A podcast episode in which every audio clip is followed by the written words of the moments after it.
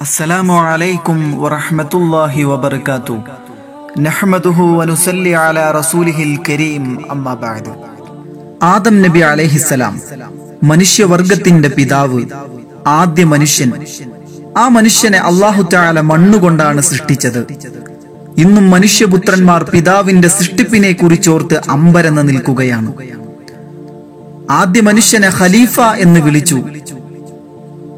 ഞാൻ ഭൂമിയിൽ ഖലീഫയെ നിയോഗിക്കാൻ പോവുന്നു മലക്കുകളുടെ സമൂഹത്തോട് അള്ളാഹു താല പ്രസ്താവിച്ചു. വല്ലാത്തൊരു അമ്പരപ്പോടെയാണ് അവർ അത് കേട്ടത്. ഭൂമിയിൽ നേരത്തെ നിലനിന്നിരുന്ന ഒരു വർഗത്തെ കുറിച്ച് അവർ പെട്ടെന്ന് ഓർത്തുപോയി. ഭൂമിയിൽ തിങ്ങി നിറഞ്ഞ വർഗവും കാമവും ക്രോധവും അവരെ വഴിവിഴപ്പിച്ചിരുന്നു. അക്രമാസക്തരായി ശാന്തമായ ഭൂമിയെ കലാപ പങ്കിലമാക്കി രക്തം ചാലിട്ടൊഴുകി. അള്ളാഹു ആ വർഗത്തെ നശിപ്പിച്ചു കളഞ്ഞു. അപ്പോൾ എല്ലാം ശാന്തമായി. ഭൂമി സസ്യലതാദികളാൽ മനോഹരമായി തീർന്നു. അങ്ങനെ കാലങ്ങൾ കടന്നുപോയി. ഇപ്പോഴിതാ അള്ളാഹു ചാല ഖലീഫയെ കുറിച്ച് പ്രസ്താവിച്ചിരിക്കുന്നു. മലക്കുകളുടെ പ്രതികരണം ഇപ്രകാരമായിരുന്നു. ഭൂമിയിൽ കലാപമുണ്ടാക്കുകയും രക്തം ചിന്തിക്കുകയും ചെയ്യുന്ന ഒരു വിഭാഗത്തെ എന്തിനു സൃഷ്ടിക്കുന്നു? നിന്നെ വാഴ്ത്താനും സ്തുതി കീർത്തനങ്ങൾ നടത്താനും മലക്കുകളായ ഞങ്ങളുണ്ടല്ലോ. അള്ളാഹു റബ്ബ് സുബ്ഹാനഹു തആല അവർക്ക് നൽകിയ മറുപടി ഇങ്ങനെയായിരുന്നു. നിങ്ങൾക്കറിയാത്തത് എനിക്കറിയാം. അതെ എല്ലാം അറിയുന്നത് അള്ളാഹുവിന് മാത്രം. മലക്കുകൾ അറിയുന്നത് അവർക്ക് അറിയിച്ചു കൊടുത്ത കാര്യങ്ങൾ മാത്രം. അതിനപ്പുറം അറിവുകളുടെ സാഗരങ്ങൾ തന്നെയുണ്ട്. അറിവുകളുടെ സാഗര സൂക്ഷിപ്പുകാരൻ അള്ളാഹു തന്നെ. ആ സാഗരങ്ങളുടെ ആഴവും പരപ്പും അറിയുന്നവൻ അള്ളാഹു മാത്രമാണ്. പടപ്പുകൾ അറിയുന്നത് പരിമിതമായ അളവിൽ മാത്രം. ഒരു കാര്യം തീരുമാനിക്കുമ്പോൾ കൂടിയാലോചന ആവശ്യമാണ്. മറ്റുള്ളവർ എന്തു പറയുന്നു എന്ന് കേൾക്കാമല്ലോ. ഇങ്ങനെ ഒരു പാഠം കൂടി മനുഷ്യർ ഈ സംഭവത്തിൽ നിന്ന് പഠിക്കേണ്ടതുണ്ട്. അള്ളാഹു റബ്ബ് സുബാനഹുവത്തായ മലക്കുകളുമായി കൂടിയാലോചന നടത്തുന്നു. വിഷയം അവതരിപ്പിക്കുന്നു. മലക്കുകൾ പ്രതികരിക്കുന്നു. അള്ളാഹുത്തായ മലക്കുകളോട് മറുപടി പറയുന്നു. സൂറത്തുൽ ബക്കറയിൽ ഈ രംഗം അവതരിപ്പിക്കുന്നത് നമുക്ക് കാണാം. സൂറത്തുൽ ബക്കറയിലെ മുപ്പതാം വചനത്തിലൂടെ അള്ളാഹുത്തായ പറയുന്നു നിന്റെ റബ്ബ് മലക്കുകളോട് പറഞ്ഞ സന്ദർഭം ഓർക്കുക. നിശ്ചയമായും ഞാൻ ഭൂമിയിൽ ഒരു ഖലീഫയെ ഏർപ്പെടുത്തുവാൻ പോകുന്നു. അപ്പോൾ അവർ പറഞ്ഞു അതിൽ നാശമുണ്ടാക്കുകയും രക്തം ചിന്തിക്കുകയും ചെയ്യുന്നവരെ നീ ഏർപ്പെടുത്തുകയോ? ഞങ്ങൾ നിന്നെ സ്തുതിച്ചുകൊണ്ട് തസ്ബീഹ് ചെല്ലുകയും നിന്റെ തഖദീസ് അഥവാ നിന്റെ പരിശുദ്ധിയെ വാഴ്ത്തുകയും ചെയ്തുകൊണ്ടേയിരിക്കുന്നു.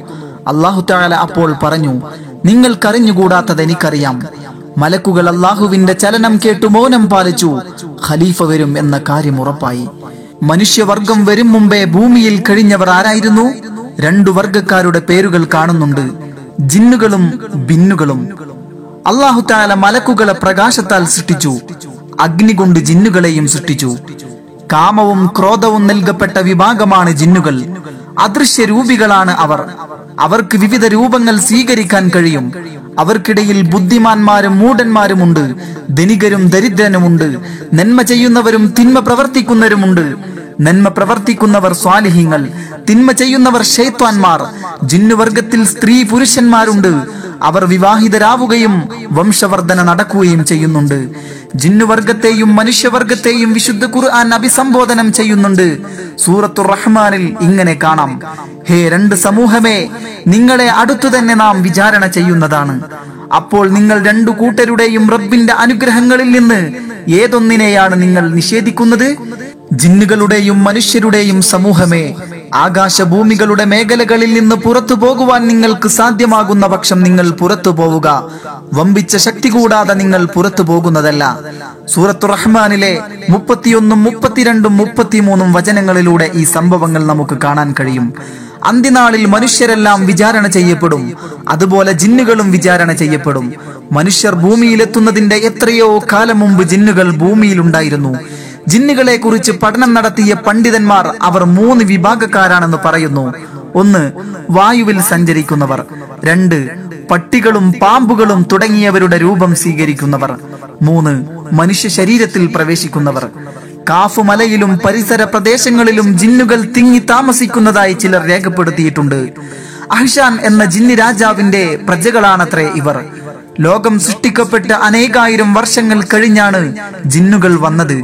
ഇരുപത്തിനാല് ലക്ഷത്തി പതിനെണ്ണായിരം വർഷം ജിന്നുകൾ ഇവിടെ താമസിച്ചതായി റിപ്പോർട്ടുകളിൽ കാണുന്നു. പിൽക്കാലത്ത് കലഹങ്ങളും യുദ്ധങ്ങളും സജീവമായി നടന്നു. അള്ളാഹുവിന്റെ കോപത്തിന് വിധേയരായി ഒരു കൊടുങ്കാറ്റ് മൂലം അവർ നശിച്ചുപോയി.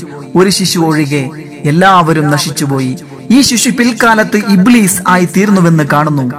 ജിന്നുകൾക്ക് ശേഷം ബിന്നുകൾ എന്നൊരു വർഗം ഭൂമിയിൽ താമസിച്ചു. ഇവരും അക്രമകാരികളായിരുന്നു. ഇവരും നശിപ്പിക്കപ്പെട്ടു. പിൽക്കാലത്ത് ജിന്നുകൾ സജീവമായി. വിശുദ്ധ ഖുർആാനിൽ ജിന്നുകളുടെ പേരിൽ ഒരു അധ്യായം തന്നെയുണ്ട്. എഴുപത്തിരണ്ടാം അധ്യായം സൂറത്തുൽ ജിന്ന്.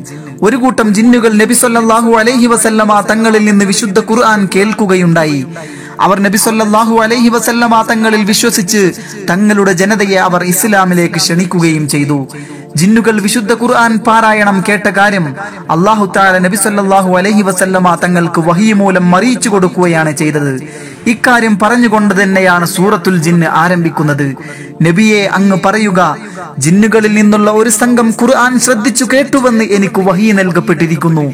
എന്നിട്ട് അവർ പറഞ്ഞു നിശ്ചയമായും അത്ഭുതകരമായ ഒരു ഖുർആൻ ഞങ്ങൾ കേട്ടു. അത് സന്മാർഗത്തിലേക്ക് വഴികാട്ടുന്നുണ്ട്. അതിനാൽ ഞങ്ങൾ അതിൽ വിശ്വസിച്ചിരിക്കുന്നു. ഞങ്ങളുടെ റബ്ബിനോട് ഞങ്ങൾ ആരെയും പങ്കുചേർക്കില്ല. എഴുപത്തിരണ്ടാം അധ്യായത്തിലെ ഒന്നാമത്തെയും രണ്ടാമത്തെയും വചനത്തിലൂടെ നമുക്കിത് ഈ സംഭവം കാണാൻ കഴിയും. മനുഷ്യവാസത്തിന് വളരെ മുമ്പ് തന്നെ ജിന്നുകൾ ഭൂമിയിൽ ഉണ്ടായിരുന്നു. മനുഷ്യവാസത്തിനു ശേഷവും അവരുടെ സാന്നിധ്യം ഇവിടെയുണ്ട്.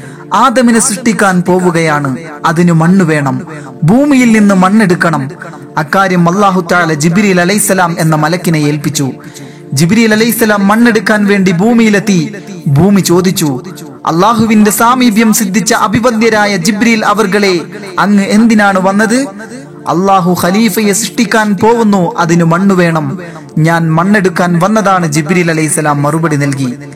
ദയവായി എന്നിൽ നിന്ന് മണ്ണെടുക്കരുത്. അക്കാര്യത്തിൽ എനിക്ക് സങ്കടമുണ്ട്. അള്ളാഹുവിന്റെ പേരിൽ ഞാൻ അങ്ങയോട് അപേക്ഷിക്കുകയാണ് തിരിച്ചു പോവുക. എന്റെ സങ്കടം അള്ളാഹുവിനെ അറിയിക്കുക. ജിബ്രീൽ അലൈഹിസ്സലാം മടങ്ങിപ്പോയി. ഭൂമിയുടെ സങ്കടം അള്ളാഹുവിനെ അറിയിച്ചു.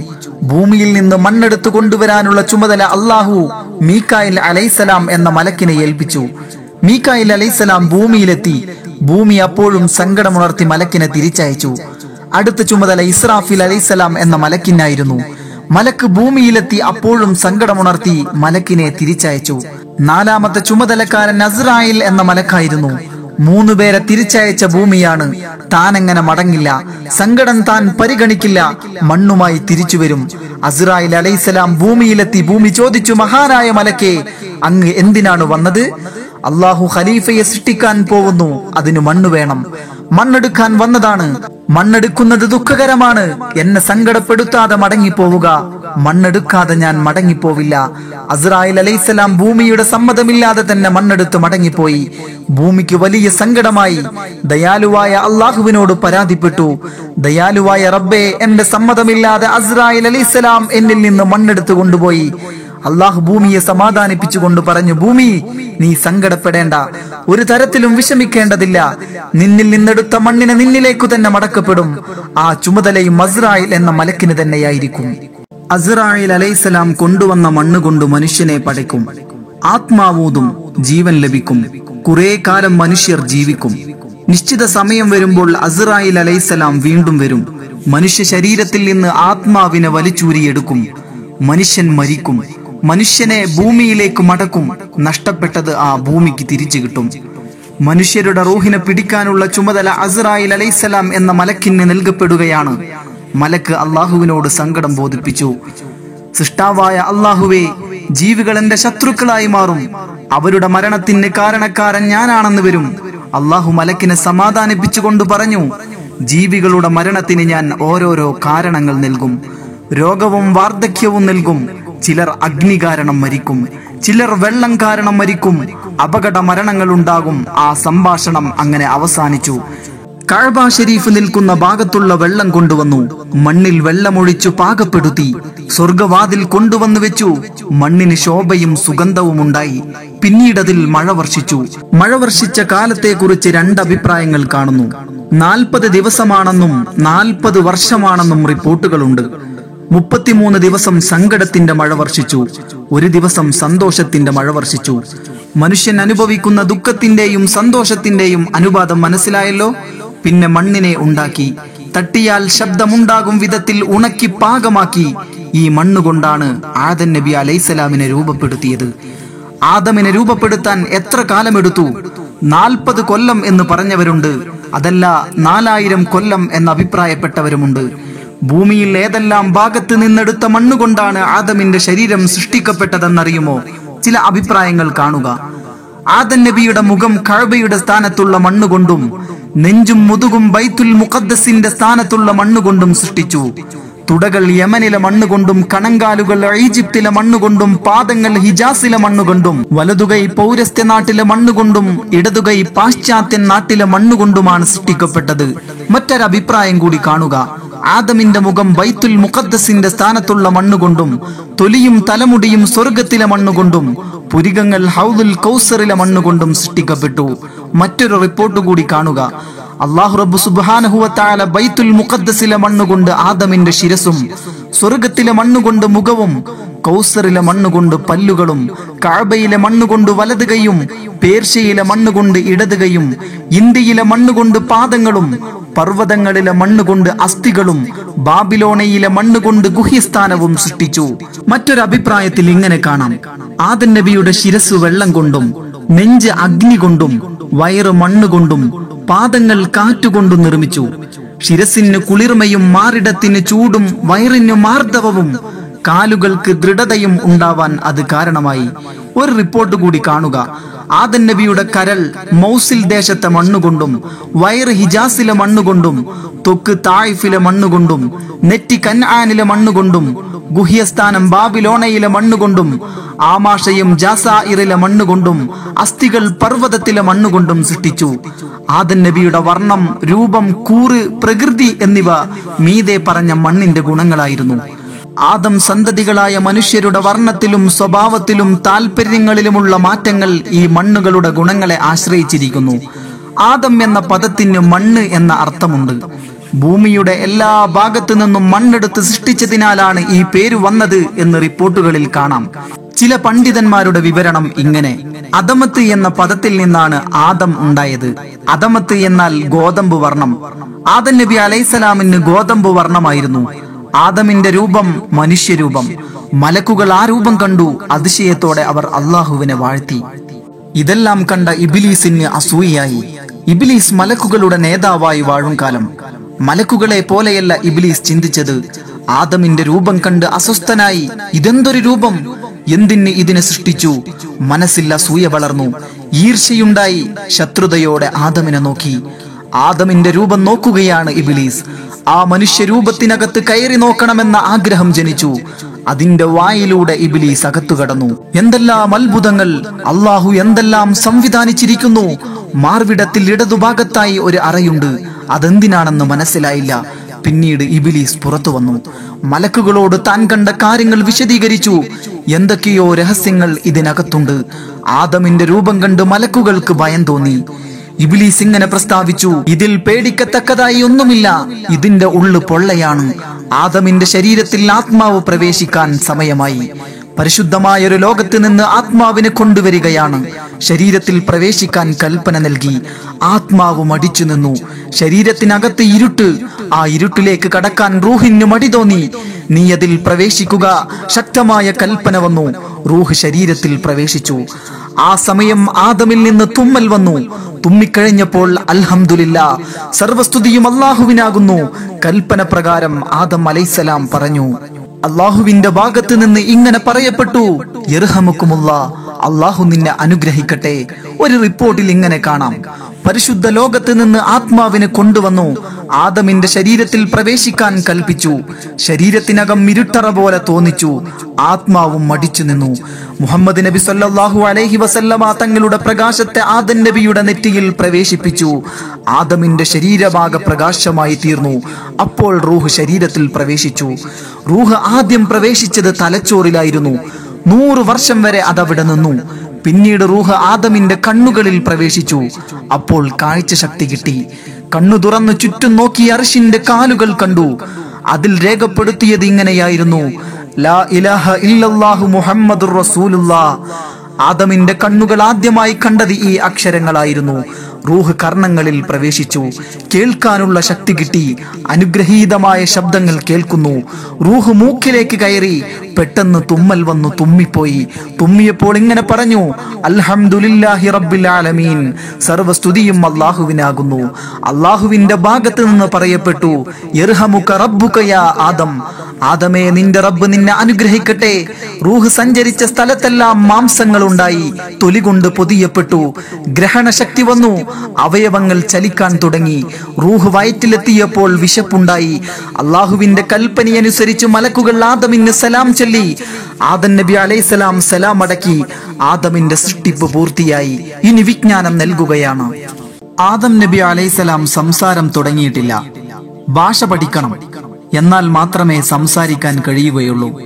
ഭാഷകൾ പഠിക്കുന്ന രീതി എല്ലാവർക്കും അറിയാം. ആദ്യം പഠിക്കുന്നത് നാമങ്ങളാണ്. നാമങ്ങൾ പഠിക്കാൻ ആദൻ നബി അലൈസലാം ഒരുങ്ങുകയാണ്. അള്ളാഹുവാണ് പഠിപ്പിച്ചു കൊടുക്കുന്നത്.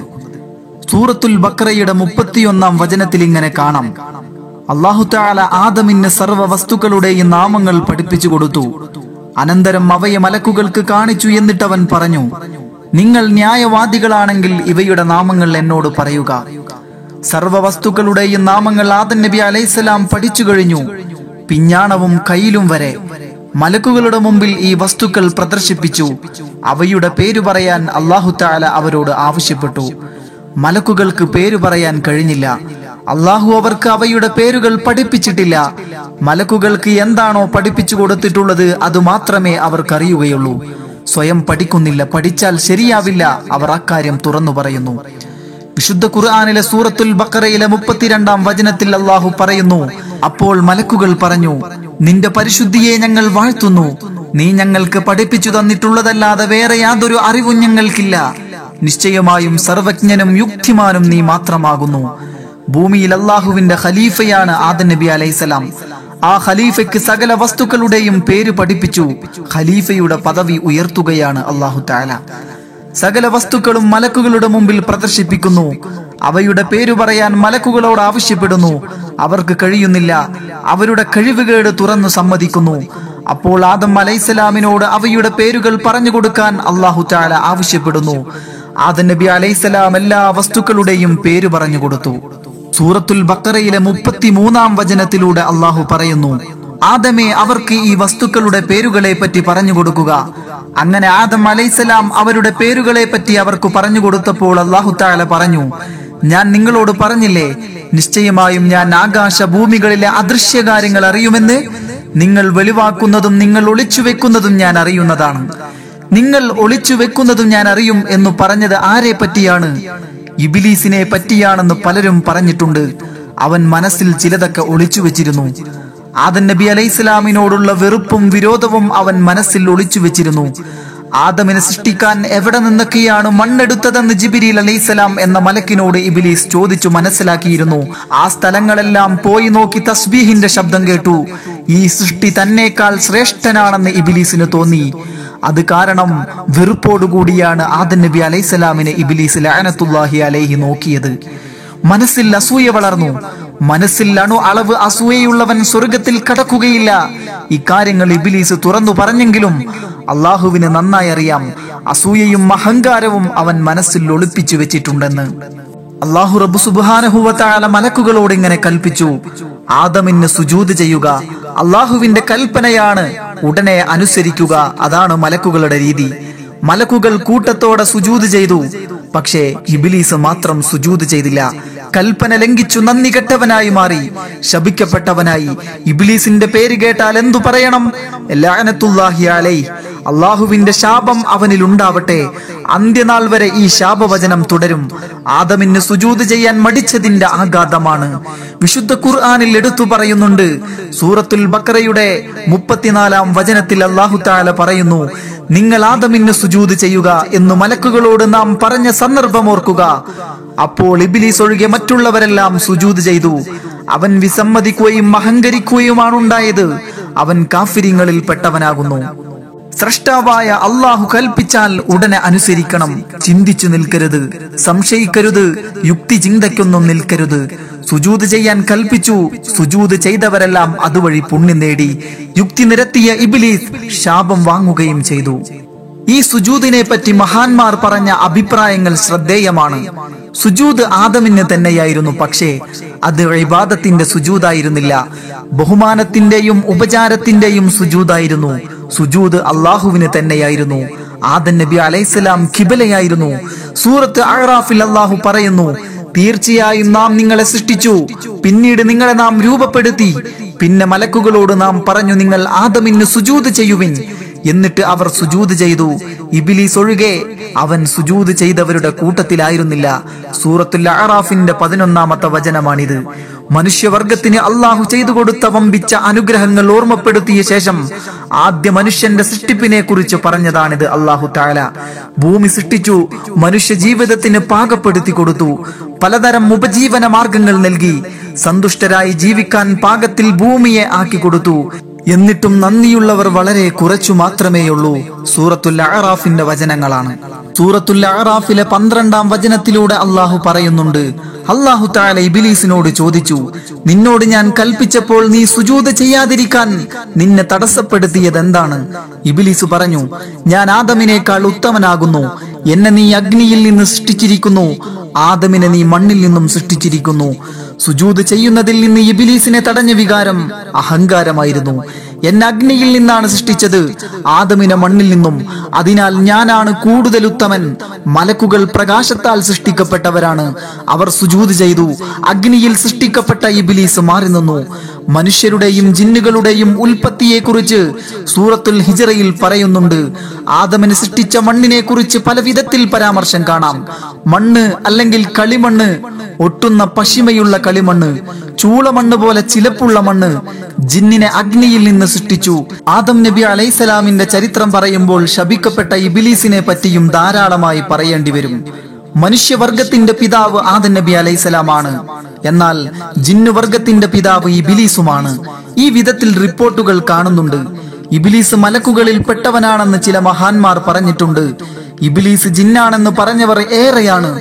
ഇരു കൂട്ടരും തെളിവുകൾ നിരത്തുന്നുണ്ട്. ഇബിലീസ് മലക്കായിരുന്നു. പാപം ചെയ്തപ്പോൾ അവസ്ഥ മാറി ജിന്നായി മാറി എന്നാണ് ഒരഭിപ്രായം. ചില മലക്കുകളെ ജിന്നുകളായി മാറ്റപ്പെടുന്നു. അതിനുശേഷം അവരിൽ സന്താനോൽപാദനം നടക്കുന്നു എന്ന് പറഞ്ഞവരുമുണ്ട്. ആദൻ നബി അലൈഹിസ്സലാമിന്റെ കൂടെ ഇബിലീസ് ഉണ്ടായിരുന്നു. ആദൻ നബി അലൈസലാമിന്റെ സന്താന പരമ്പരയാണ് മനുഷ്യവർഗം. ഓരോ മനുഷ്യപുത്രന്റെയും കൂടെ ഇബിലീസ് ഉണ്ട് ആ വർഗത്തിന്റെ പ്രത്യക്ഷ ശത്രുവാണ് ഇബിലീസ്. ഇബിലീസിനെ കുറിച്ച് ലഹാക്ക് ഇബിനു അബ്ബാസ് റളിയല്ലാഹു അൻഹുവിൽ നിന്ന് ഉദ്ധരിച്ച ഹദീസിൽ ഇങ്ങനെ കാണാം. ജിന്നുകൾ ഭൂമിയിൽ കലാപമുണ്ടാക്കി രക്തം ചിന്തിയപ്പോൾ അവരെ അടിച്ചമർത്താൻ അള്ളാഹു ഇബിലീസിനെ നിയോഗിച്ചു. മലക്കുകളുടെ ഒരു സൈന്യവുമായി ഇബിലീസ് ഭൂമിയിലിറങ്ങി. ജിന്നുകളിൽ പലരെയും കൊന്നൊടുക്കി അവശേഷിച്ചവരെ അഗാധ സമുദ്രത്തിലെ ദ്വീപുകളിലേക്ക് നാടുകടത്തി മുഹമ്മദ് ബിനു ഇസ്ഹാഖ് റതിയല്ലാഹുവിന് റിപ്പോർട്ട് ചെയ്യുന്നു പാപം ചെയ്യുന്നതിന് മുമ്പ് ഇബിലിസിന്റെ പേര് അസാസീൽ എന്നായിരുന്നു. പാണ്ഡിത്യത്തിലും ആരാധനയിലും മറ്റാരേക്കാളും മുന്നിട്ട് നിന്നിരുന്നു. ഇബിനു അബിഹാത്തിം റളിയല്ലാഹു എന്ന് പറയുന്നുണ്ട് അസാസീൽ എന്നായിരുന്നു ഇബിലീസിന്റെ പേര്. മലക്കുകളിൽ സമുന്നത പദവിയിലുള്ളവരിൽ ഒരാളായിരുന്നു. ചില റിപ്പോർട്ടുകളിൽ കാണുന്നത് മലക്കുകളിലെ ഉന്നത ഗോത്രത്തിൽപ്പെട്ട ആളായിരുന്നു ഇബിലീസ്. ദുനിയാവിനോടടുത്ത ആകാശത്തിന്റെ കാവൽക്കാരനായിരുന്നു ഭൂമിയുടെ അധികാരിയായിരുന്നു. സഈദുബിന് മുഅയ്യബ് റളിയല്ലാഹു അൻഹു പറയുന്നു ഇബിലീസ് ദുനിയാവിന്റെ ആകാശത്തിലെ മലക്കുകളുടെ നേതാവായിരുന്നു. ഇബിലിസിന്റെ പദവികൾ കാണിക്കുന്ന ധാരാളം റിപ്പോർട്ടുകളുണ്ട്. അവന് ഒരു പദവിയും ഫലപ്പെട്ടില്ല. അള്ളാഹു താല ആദരിച്ചവരെ ആദരിക്കേണ്ടതുണ്ട്. ആദൻ നബി അലൈസലാമിനെ ഇബിലീസ് ആദരിച്ചില്ല. അത് കാരണം അള്ളാഹു താല അവനെ ശപിച്ചു ഇറങ്ങിപ്പോവാൻ കൽപ്പിച്ചു. നിന്യനും നിസാരനുമായി ഇറങ്ങിപ്പോവാൻ അള്ളാഹു ആജ്ഞാപിച്ചു. അപ്പോഴും അവൻ പശ്ചാത്തപിച്ചു മടങ്ങിയില്ല. ആദമിനോടുള്ള കോപവും അസൂയയും മനസ്സിൽ നിറഞ്ഞു. ആദം സന്തതികളെ വഴിപിഴപ്പിക്കും. അതാണ് എന്റെ ജീവിത ലക്ഷ്യം. കിയാമന്നാളിൽ ഒന്നാമത്തെ കാഹളത്തിൽ ഊതപ്പെടും. അപ്പോൾ എല്ലാ ജീവജാലങ്ങളും നശിക്കും. അക്കാലം വരെ തന്റെ ആയുസ് നീട്ടിത്തരണമെന്ന് ഇബിലീസ് ആവശ്യപ്പെട്ടു. ആ ആവശ്യം അള്ളാഹു താല അംഗീകരിച്ചു കൊടുത്തു. മനുഷ്യ ശരീരത്തിനകത്തും പുറത്തും ഇബിലീസ് സഞ്ചരിക്കും. മനുഷ്യനെ വഴിപിഴപ്പിക്കും. സൂറത്തുൽ അറാഫിലെ പതിമൂന്നാം വചനത്തിൽ ഇങ്ങനെ കാണാം. അള്ളാഹു താല പറഞ്ഞു എന്നാൽ ഇതിൽ നിന്ന് നീ ഇറങ്ങിപ്പോവുക കാരണം ഇതിൽ വെച്ച് അഹംഭാവം നടിക്കുവാൻ നിനക്ക് പാടില്ല. പുറത്തു പോവുക നീ നിസാരന്മാരിൽ പെട്ടവനാകുന്നു. സ്വർഗത്തിൽ നിന്ന് പുറത്തു പോവുക ആകാശത്തിൽ നിന്ന് പുറത്തു പോവുക മലക്കുകളുടെ കൂട്ടത്തിൽ നിന്ന് പുറത്തു പോവുക എല്ലാ പദവികളും ഇബിലീസിന് നഷ്ടപ്പെട്ടു. നിസാരനായി നിന്ദ്യനായി എല്ലാം നഷ്ടപ്പെട്ടപ്പോഴും പ്രതികാര ചിന്തയാണ് ഇബിലീസിന്റെ മനസ്സിൽ നിറഞ്ഞു വന്നത്. പശ്ചാത്തപിച്ചു മടങ്ങിയില്ല. സൂറത്തുൽ അഹറാഫിന്റെ പതിനാലാം വചനത്തിൽ കാണാം. ഇബിലീസ് പറഞ്ഞു മനുഷ്യൻ എഴുന്നേൽപ്പിക്കപ്പെടുന്ന ദിവസം വരെ എനിക്ക് നീ ഒഴിവ് നൽകണമേ. അള്ളാഹു താല അതേ സൂറത്തിലെ പതിനഞ്ചാം വചനത്തിലൂടെ പറഞ്ഞു നിശ്ചയമായും നീ ഒഴിവ് നിൽക്കപ്പെട്ടവരിൽ പെട്ടവനാകുന്നു. പുനരുത്ഥാന ദിവസം വരെ ആയുസ് നീട്ടിക്കൊടുക്കാൻ ഇബിലീസ് ആവശ്യപ്പെട്ടു. ഇസ്രാഫീൽ അലൈഹിസ്സലാം സൂറെന്ന കാഹളത്തിൽ ഊതുന്നതുവരെ ഒന്നാമത്തെ ഊത്തുവരെ അവന്റെ ആയുസ് നീട്ടിക്കൊടുത്തു. മനുഷ്യന്റെ മുമ്പിലുള്ള ഒരു പ്രതികൂല ശക്തിയാണ് ഇബിലീസ്. ആത്മീയതയിലേക്കുള്ള മനുഷ്യ മുന്നേറ്റത്തിന്റെ തടസ്സമാണ് ഇബിലീസും ഷെയ്ത്വാന്മാരും അവരെ സമരം ചെയ്ത് തോൽപ്പിച്ചു മുന്നേറണം. അപ്പോഴാണ് വിജയത്തിന്റെ മാധുര്യം അനുഭവിക്കുക. ഇബിലീസ് ജിന്നുകളുടെ പിതാവല്ല എന്ന അഭിപ്രായവും നിലവിലുണ്ട്. ജിന്നുകളുടെ പിതാവിന്റെ പേര് ജാദ് എന്നാണത്രേ. ജാദിന്റെ പുത്രന്മാരിൽ ഒരാളാണത്ര ഇബിലീസ്. ഒരു ജിന്ന് സ്ത്രീയെ ഇബിലീസ് വിവാഹം ചെയ്തു. ഇതിലുണ്ടായ മക്കളെ ഷെയ്ത്വാൻമാർ എന്ന് വിളിക്കുന്നു. ആ നിലയ്ക്ക് ഷെയ്ത്വാൻമാരുടെ പിതാവാണ് ഇബിലീസ് എന്ന് പറയാം. ഇബിലീസ് അള്ളാഹുവിനോട് പറഞ്ഞു ആദം കാരണം ഞാൻ നാശത്തിലായി. എന്റെ സ്ഥാനമാനങ്ങളെല്ലാം നഷ്ടപ്പെട്ടു ഞാൻ വഴികേടിലായി. ആദമിന്റെ സന്താന പരമ്പരയെ ഞാൻ വഴികേടിലാക്കും. അവർ സഞ്ചരിക്കുന്ന വഴികളിലെല്ലാം ഞാൻ അവരെ കാത്തിരിക്കും. അവരുടെ മനസ്സിൽ ഞാൻ ദുഷിച്ച ചിന്തകൾ നിറയ്ക്കും. തെറ്റുകൾ ചെയ്യാൻ ഞാൻ അവരെ പ്രേരിപ്പിക്കും. നീചകാര്യങ്ങൾ ഭംഗിയായി തോന്നിപ്പിക്കും. ധിക്കാരത്തിന്റെ ഭാഷയിൽ ഇബിലീസ് തുടർന്നു. മനുഷ്യരുടെ മുമ്പിലൂടെയും പിന്നിലൂടെയും ഞാൻ വരും. അവരുടെ ഇടതുഭാഗത്തിലൂടെയും വലതുഭാഗത്തിലൂടെയും ഞാൻ വരും. ഞാൻ പറയുന്നത് അവർ കേൾക്കും അനുസരിക്കും. അവരിൽ അധിക പേരും നിനക്ക് നന്ദി കാണിക്കുകയില്ല. നന്ദി കെട്ടവരായി നിനക്കവരെ കാണാം. മനുഷ്യരെ വഴിപിഴപ്പിക്കാൻ കഴിയുമെന്ന കാര്യത്തിൽ അവന് നല്ല വിശ്വാസമാണ്. അള്ളാഹുവിനോടാണ് വീരവാദം മുഴക്കിയത്. ഏത് ഹീനമാർഗം ഉപയോഗിച്ചും മനുഷ്യരെ വഞ്ചിക്കുമെന്നാണ് ഇബിലീസ് വാദിച്ചത്. സൂറത്തുൽ ഹജറിലെ വചനങ്ങൾ നോക്കാം. എന്നാൽ നീ ഇവിടെ നിന്ന് പുറത്തു പോവുക. നിശ്ചയമായും നീ ആട്ടപ്പെട്ടവനാകുന്നു. അപ്പോൾ ഇബിലീസ് പറഞ്ഞു എന്റെ റബ്ബേ എന്നാൽ മനുഷ്യർ എഴുന്നേൽപ്പിക്കപ്പെടുന്ന പുനരുത്ഥാന ദിവസം വരെ നീ എനിക്ക് താമസം നൽകണമേ. അള്ളാഹു പറഞ്ഞു എന്നാൽ നീ താമസം നൽകപ്പെട്ടവരിൽ പെട്ടവൻ തന്നെ. അറിയപ്പെട്ട നിശ്ചിത സമയത്തിന്റെ ദിവസം വരെ അന്ത്യനാൾ വരെ ഇബിലീസിന് സമയം നീട്ടിക്കൊടുത്തു. പുനരുത്ഥാനം വരെ കിട്ടിയില്ല. അന്ത്യനാൾ വരെയുള്ളവരെ വഴിപിഴപ്പിക്കാൻ ശ്രമിക്കാം. വിശുദ്ധ ഖുർആാനിൽ പറയുന്നുണ്ട് ഓർക്കുക നാം മലക്കുകളോട് നിങ്ങൾ ആദമിന് സുജൂത് ചെയ്യുവിൻ എന്ന് പറഞ്ഞപ്പോൾ അവർ സുജൂത് ചെയ്തു. ഇബിലീസ് ഒഴികെ അവൻ ജിന്നുവർഗത്തിൽ പെട്ടവനായിരുന്നു. അതിനാൽ അവൻ തന്റെ റബ്ബിന്റെ കൽപ്പനയെ ധിക്കരിച്ചു എന്നിരിക്കെ നിങ്ങൾ എന്നെ വിട്ട് അവനെയും അവന്റെ സന്തതികളെയും കാര്യകർത്താക്കളാക്കുന്നുവോ? അവർ നിങ്ങൾക്ക് ശത്രുക്കളാകുന്നു. അക്രമികൾക്ക് സ്വീകരിക്കുവാൻ പകരം കിട്ടിയത് വളരെ മോശം തന്നെ. പതിനെട്ടാം അധ്യായത്തിലെ അമ്പതാം വചനത്തിലൂടെ അള്ളാഹു താല പറയുന്നു സ്വർഗലോകം മനുഷ്യഭാവന ചെന്നെത്താത്ത മഹാലോകം. അവിടത്തെ അലങ്കാരങ്ങളും ആഡംബരങ്ങളും വർണിക്കാനാവില്ല. എവിടെയും സുഗന്ധപൂരിതം വിടർന്ന് പരിമളം പരത്തുന്ന മനോഹരമായ പൂക്കൾ തണൽ പരത്തുന്ന മരങ്ങൾ ഒഴുകുന്ന അരുവികൾ കണ്ണിന് കുളിർമ നൽകുന്ന കാഴ്ചകൾ ഇണക്കിളികൾ അവയുടെ നാദം എത്ര മനോഹരം. പരസ്പരം സ്നേഹിച്ചു കഴിയുന്ന കിളികൾ. ഇണചേർന്നു പോവുന്ന മൃഗങ്ങൾ.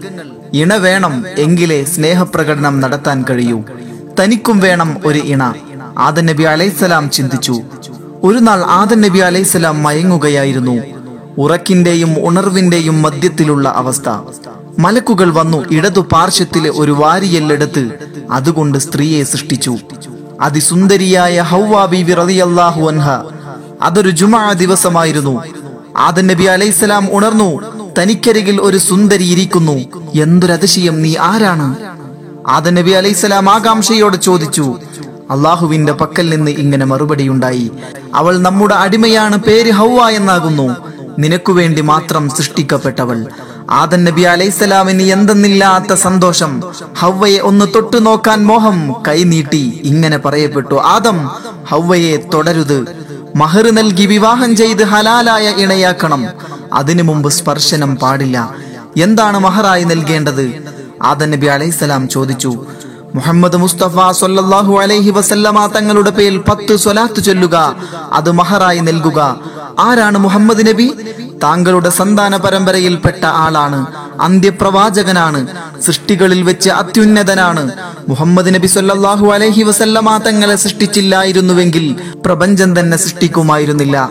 താങ്കളെയും സൃഷ്ടിക്കുമായിരുന്നില്ല. സ്വലാത്തു ചൊല്ലാൻ പഠിച്ചു. പത്ത് സ്വലാത്തു ചൊല്ലി അത് മഹറായി നൽകി.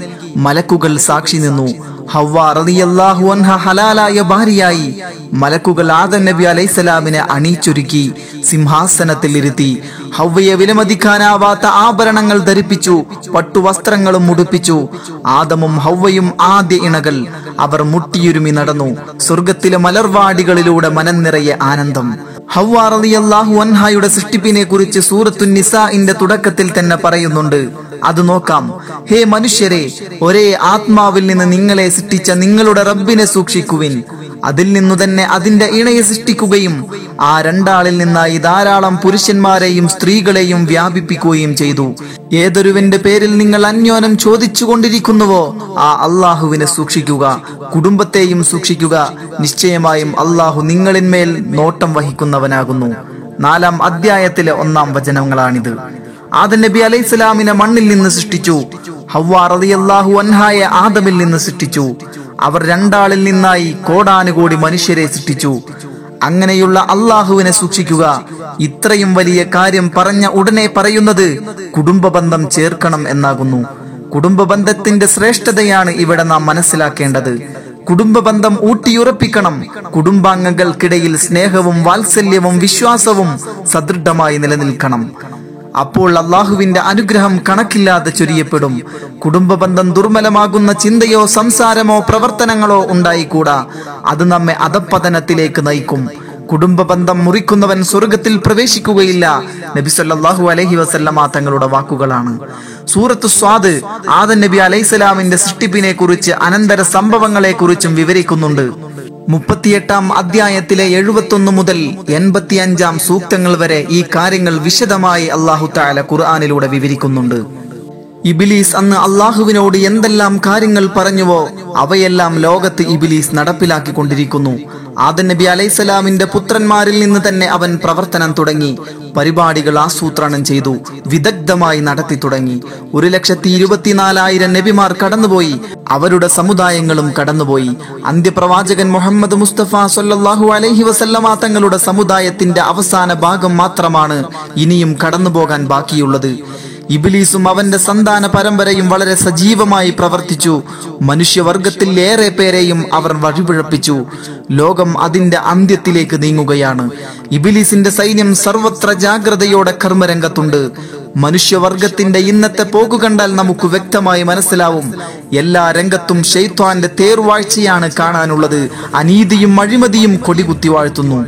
ആദൻ നബിയുടെയും ഹൗവ ബീവിയുടെയും ഗുണകാംക്ഷിയായി ഇബിലീസ് പ്രത്യക്ഷപ്പെട്ടു. അവരോട് സ്നേഹപൂർവം സംസാരിച്ചു. വിലക്കപ്പെട്ടത് ഭക്ഷിക്കാൻ പ്രേരിപ്പിച്ചു. ആ പഴം ഭക്ഷിച്ചാൽ നിങ്ങൾക്കിവിടെ ശാശ്വതമായി ജീവിക്കാം. പിന്നെയും ഇബിലീസ് പലതും പറഞ്ഞു പ്രേരിപ്പിച്ചു. ഹവ്വ റളിയല്ലാഹു അൻഹ വൃക്ഷത്തിനടുത്തേക്ക് പോയി പഴങ്ങൾ പറിച്ചു. പഴം ഭക്ഷിച്ചു. നല്ല രുചി തോന്നി.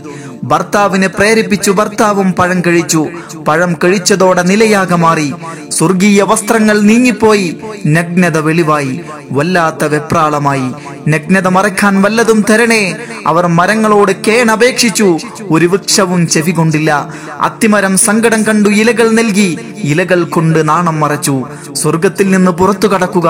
അള്ളാഹുവിന്റെ കൽപ്പന വന്നു. ഇനി രക്ഷയില്ല. എങ്ങോട്ട് പോവും? എങ്ങനെ പോവും? ഹൗവ ബീവിയുടെ കൈ പിടിച്ചുകൊണ്ട് ആദം അലൈസലാം നടന്നു. പെട്ടെന്നൊരു കൽപ്പന വന്നു. ഹൗവയുടെ കൈവിടുക. കൈവിട്ടു രണ്ടുപേരും അകന്നു നടന്നു. അള്ളാഹുവിന്റെ കൽപ്പന പ്രകാരം ആദം അലൈസലാമിനെ സറൻ ദ്വീപിൽ അഥവാ സിലോൺ എന്ന് പറയുന്ന സ്ഥലത്ത് ഇറക്കിയെന്നും ഹവ്വ ബീവിയെ ജിദ്ദയിലും ഇറക്കി.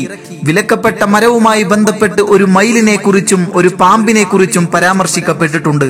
മയിലും പാമ്പും ഇബിലീസിനെ സഹായിച്ചു. മയിലിനെ അബസീനിയായിലും പാമ്പിനെ ഇസ്ഫഹാനിലും ഇറക്കി ഈ വിധത്തിൽ ചിലർ വിവരണം നൽകിയിട്ടുണ്ട്.